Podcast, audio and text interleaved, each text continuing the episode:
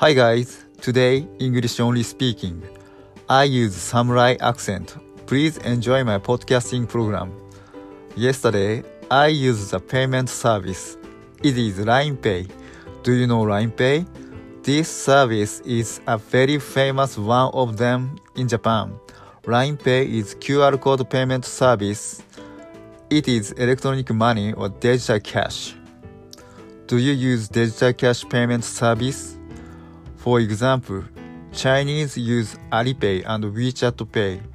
Does your country have a digital cash payment service? Japan will have the Tokyo Olympic 2020. Japan needs your country's digital cash payment service.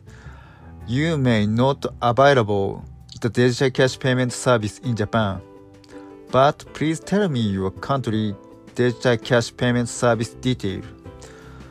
Thank you for your listening. Please give me a comment and thumbs up uh, this podcast. Please subscribe to my channel. Thank you.